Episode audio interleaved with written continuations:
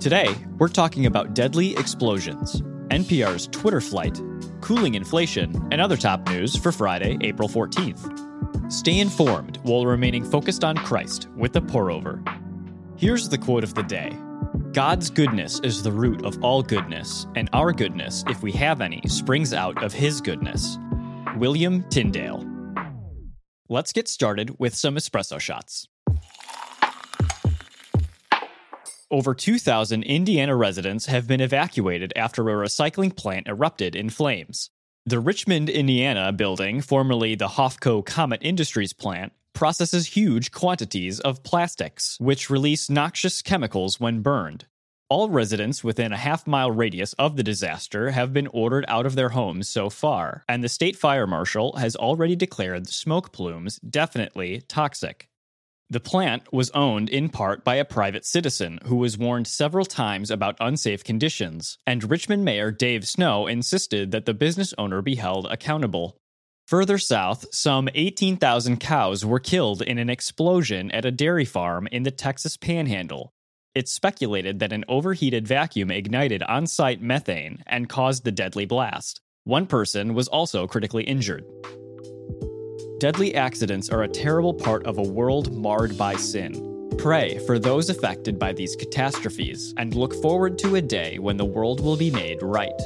Isaiah chapter 65, verse 17 says, For I will create new heavens and a new earth. The past events will not be remembered or come to mind.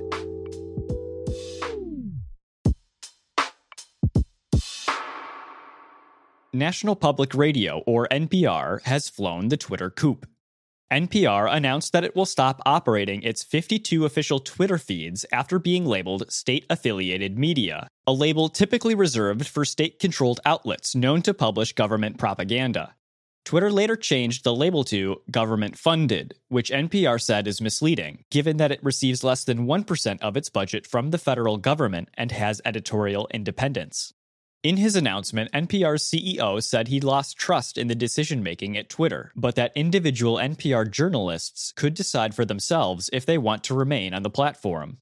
In a wide ranging BBC interview, Twitter CEO Elon Musk defended NPR's labeling, revealed that he voted for Biden, said he only bought Twitter because he had to, and announced that he'd sell Twitter to the right person for the right price.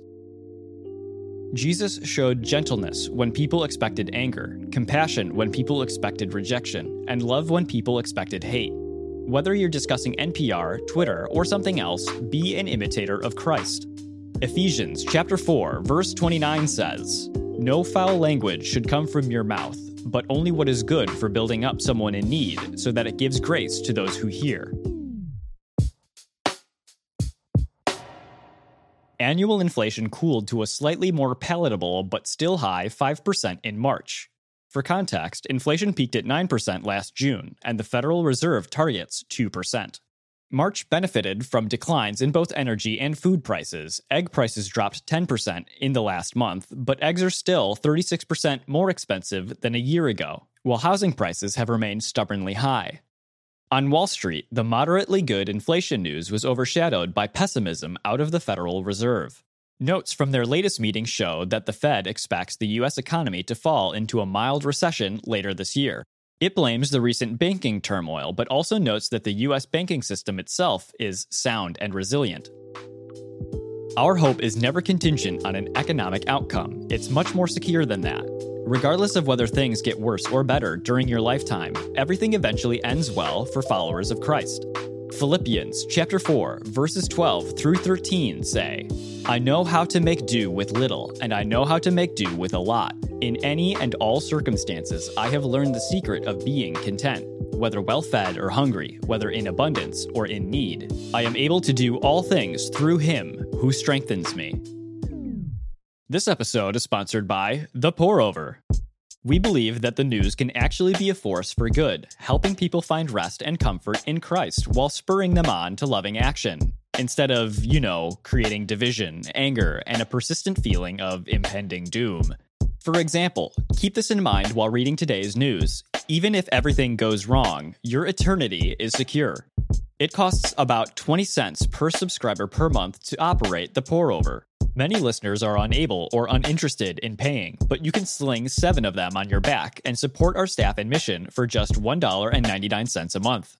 Need that extra nudge? Choose to pay annually and get a one year subscription to Dwell, our favorite audio Bible app, included.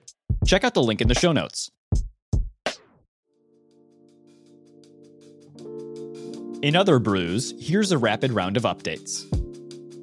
Yesterday, FBI agents descended upon the home of a Massachusetts Air National Guardsman believed to be behind the highly classified leaked documents on the Ukraine war.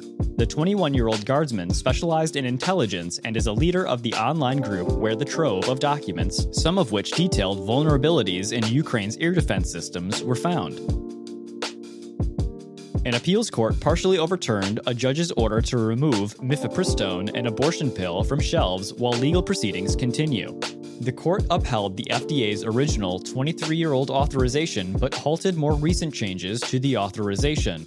Mifepristone can now only be prescribed up to seven weeks of gestation, as opposed to 10, and cannot be mailed.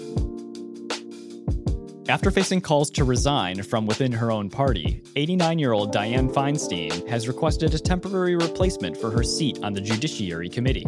Feinstein, the oldest member of the Senate, sits on the Senate Judiciary Committee but hasn't voted since February due to health issues. Her absence has stymied the Democrats' ability to confirm judicial nominees.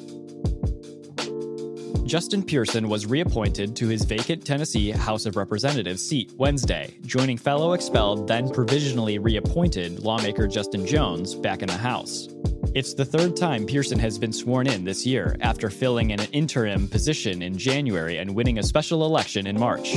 Pearson and Jones will both run in special elections to officially re win their seats. In a blow to beloved letters H, B, and O, Warner Brothers announced a single streaming service called Max, a combo of Discovery Plus and HBO Max, debuting May 23rd for the same price as an HBO Max subscription. To the delight of Potterheads worldwide, Max said it ordered a Harry Potter TV series executive produced by series author J.K. Rowling. That's all we have for today. Thanks so much for listening. If you're listening on the Apple Podcasts app, give us a five star rating and drop a review. If you're listening on Spotify, give us a follow and hit the notification bell to never miss a new episode. We appreciate your support and hope you have a great weekend. We'll see you on Monday.